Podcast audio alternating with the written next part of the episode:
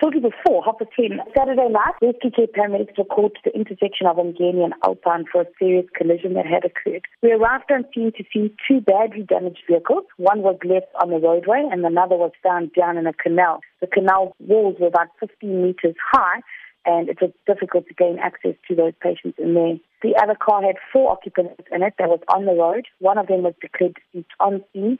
Two of them were critical and another one with minor injuries.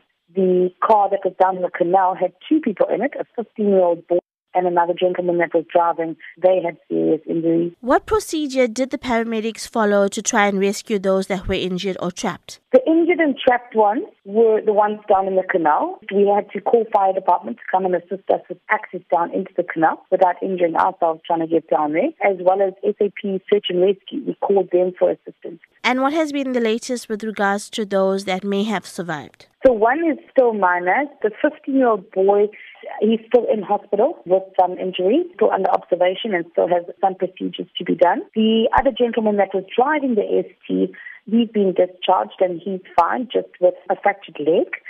And the other gentleman that was driving the Polo, he's fine, but unfortunately the two ladies and the gentleman that he was with in that Polo are deceased.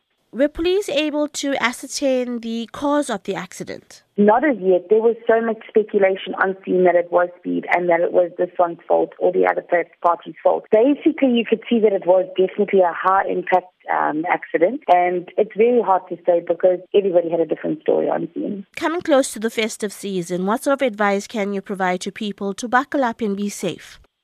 Definitely, buckle up, be safe, don't drink and drive, which is a very big thing. Um, and don't speed.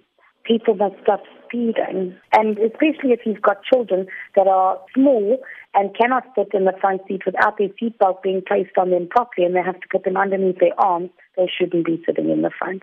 It caused a lot of damage to that little boy. So was the 15-year-old seated in the front? He was seated in the front seat with his seatbelt on, but had his seatbelt underneath his one arm. So it doesn't protect his whole upper body from going forward with the impact and still, you know, causing severe trauma to his face and head.